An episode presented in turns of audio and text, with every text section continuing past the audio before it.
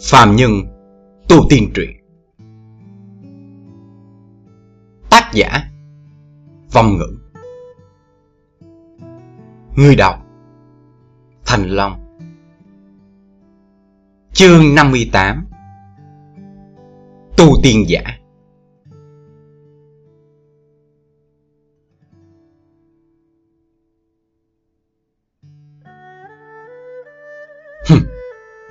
Nói đến, Ta cũng là người bị hại.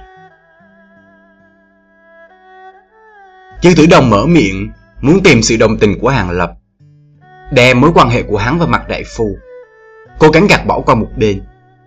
Nhưng thấy Hàng Lập không có biểu hiện gì, Không thể làm gì khác hơn là nói tiếp. Ta vốn lúc đầu là một người tu tiên. Dư tử đồng thành thật đem la lịch của bản thân những chuyện đã trải qua. Chi tiết kể qua một lần. Đương nhiên trong khi kể lại, Hắn cũng đem bản thân Nói thành kẻ bị mặt đại phu bắt buộc, Cho nên mới bất phải đồng mưu. Đem tất cả trách nhiệm Bỏ hết lên mặt đại phu để chết đi.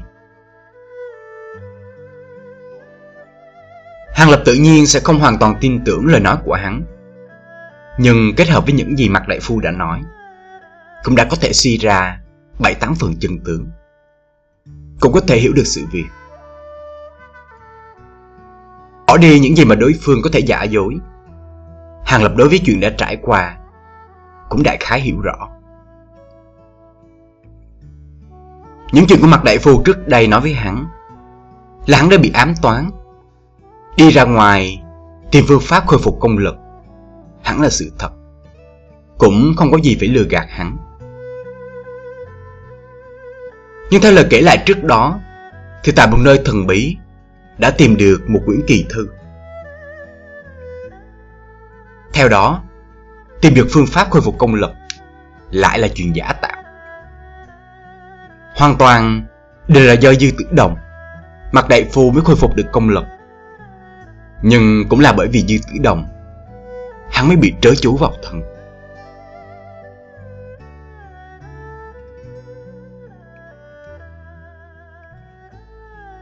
Nguyên do Dư Tử Đồng vốn là thành viên của một gia tộc tu sĩ.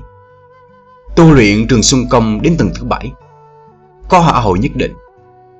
Nhưng do sau này, Tư chất có hạn. Trường Xuân Công cũng không có tiến bộ. Không cách nào chính thức đạt tới trúc cơ. Người tu tiên mà không có trúc cơ, Không thể xem như là thành viên của tu sĩ. Cũng không thể chính thức giao thiệp với tu tiên giới cho nên, Dư tự đồng dưới sự bất đắc dĩ, Không thể làm gì khác hơn Là rời khỏi nơi ẩn cư. Chuẩn bị đến thế tục Để nâng cao lịch duyệt. Xem thử, Có khả năng nâng cao tâm cảnh, Đột phá bên cạnh trước mắt.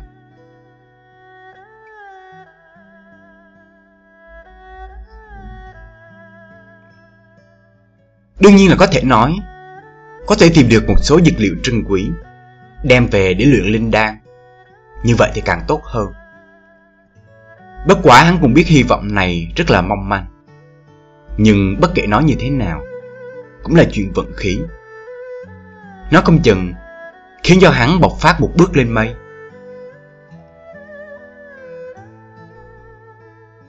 Hoài bão ý đồ mê người Dư tử đồng mới hai mươi mấy tuổi Đã rời khỏi giới tu sĩ Tiến vào thế tục Thế giới bên ngoài thật làm cho người ta hoa cả mắt. Rất nhanh đã che mờ hai mắt của Dư Tử Đồng. Tâm cảnh của hắn vốn đã không mạnh mẽ. Mới mấy năm, đã hoàn toàn thoái hóa, Làm thượng khách của các gia đình quyền quý, Bắt đầu hưởng thụ vinh hoa xa xỉ của thế gian. Tâm tu tiên đã dần dần phai nhạt đi. Đối với loại đệ tử nửa đường đứt gánh như là Dư Tử Đồng, Gia tộc bọn họ tự nhiên trăm năm sau Sẽ gạch tên hắn khỏi sổ. Từ nay về sau, Hắn được coi như là người thế tục, Không được lui tới gia tộc. Trừ phi hậu nhân của hắn Lại xuất hiện người tu tiên Từ chất xuất chúng Mới đồng ý cho lần nữa nhận tổ quy tông. Cứ như vậy mà nói con đường của Dư Tử Đồng đã là vô vọng, Không cách nào tu tiên được. Nhưng sống thọ trăm tuổi, Phú quý cả đời Cũng là kỳ vọng được. Là người tu tiên trước khi đạt trúc cơ Cũng là rất bình thường, Cũng không tính là đại sự gì. Nhưng không biết là ông trời có mắt Hay là dư tử đồng chuyển vận Vài năm sau đó Hắn trong lúc vô ấy trên đường đi dạo Thuận tiện theo thói quen Đi một vòng dược điếm Tại một cửa hiệu Hắn phát hiện ra một quả huyết linh thảo rất hiếm thấy Linh thảo này Cùng với hồng du hoa Bình thường rất giống nhau Cho nên bị đặt ở cạnh nhau Dư tử đồng vừa thấy tự nhiên mừng rỡ. Có linh thảo này, hắn có hy vọng đột phá bình cảnh. Lòng tu tiên lại một lần nữa nổi lên. Lúc ấy, hắn liền bỏ tiền mua vật ấy.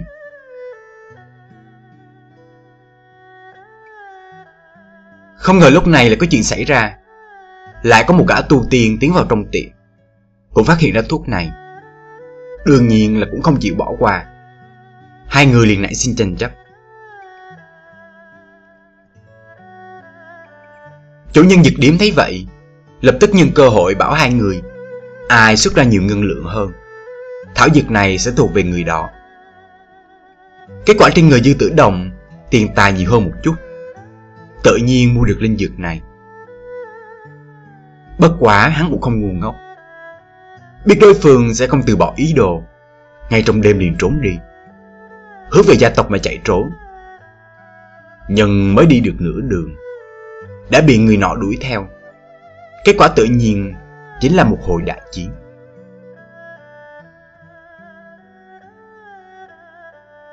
Pháp lực của đối phương cao hơn hắn một bậc. Dư tử đồng bị học máu mà bại, nhưng lại không nỡ mất đi linh dược. Hắn cắn răng, phát động bảo mệnh phù của gia tộc, dùng bí pháp đồng quy vô tận, dọa lui đối phương. Lúc này mới chạy thoát được.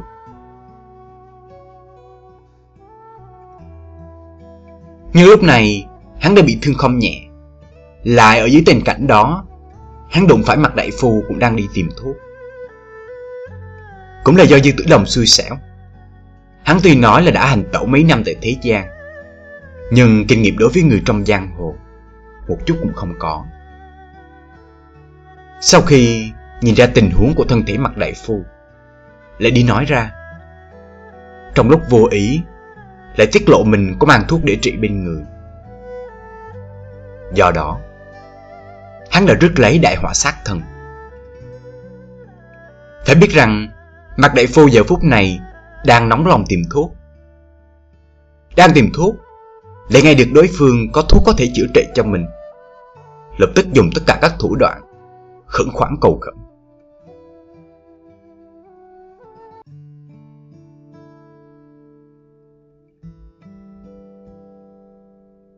Nhưng thuốc mà Dư Tử Đồng nói, Tuy không phải là kỳ trân như huyết linh thảo, Nhưng cũng cần mười mấy loại thảo dược trân quý, Dùng phương thức của người tu tiên, Hao phí nguyên khí lớn mới luyện chế thành. Và trên người hắn Cũng không còn nhiều lắm. Với tình huống ngày nay hắn đang trọng thương, Hắn càng quý trọng vô song. Làm sao mà có thể đem tặng Cho một con người như là một con kiến hôi như vậy được? Mặt đại phu thấy bản thân ba lần bốn lượt, Cũng không thể xin được thuốc. Trong lòng thẹn quá hóa giận, liền nổi lên sát tâm lèn lén đi theo đến chỗ không người, Liền ở sau lưng dư tử đồng Hạ độc dược bí chế.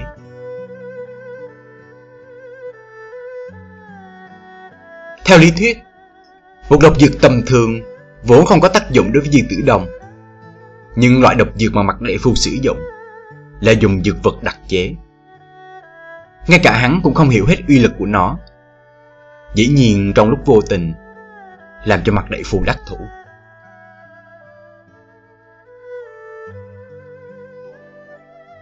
Dư tử đồng vốn đã trọng thương, hơn nữa đập tính công tâm, trở nên bị ngạt thở.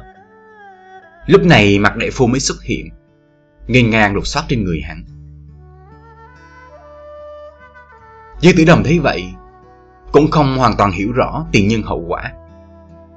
Trong lúc lửa giận công tâm, Không suy tính đã xuất ra Huyết tiến âm hồn chủ. Đem máu huyết toàn thân Hóa thành một huyết chủ, Phun tới trên đầu mặt đại phu. Sau đó nguyên thần rời khỏi thân thể, Lặng lẽ phiêu xuất ở bên ngoài cơ thể. Nguyên thần sau khi xuất hiếu, Dư tử đồng mới phát hiện bản thân Chưa có chuẩn bị trước. Không có chuẩn bị pháp khí đi đụng thân. Dưới tình thế bất đắc dĩ. Không thể làm gì khác hơn Là chui vào trong cơ thể mặt đại phu. Tạm thời Tránh cho nguyên thần sự nguy hiểm tiêu vong. Mà mặt đại phu bị máu tươi bắn lên đầu. Lúc đầu thì có kinh hãi nhưng sau đó phát hiện không có gì khác thường, Cũng không có để ở trong lòng. Hắn nghĩ vào sự thông hiểu đang dược, Lấy từ thi thể của đối phương ra các loại dược hoàng, Hân hoàng mà uống vào. Quả nhiên, Thuốc vào bệnh trừ, Công lực của mặt đại phu khôi phục. Mặt đại phu mừng như điên, Mang theo những đồ vật đột xuất được trên người của đối phương cùng với một quyển trường xuân công khẩu quyết, xem không hiểu. Dự định, quay lại lam châu, đi báo thù tuyết hận, trọng chấn hùng phong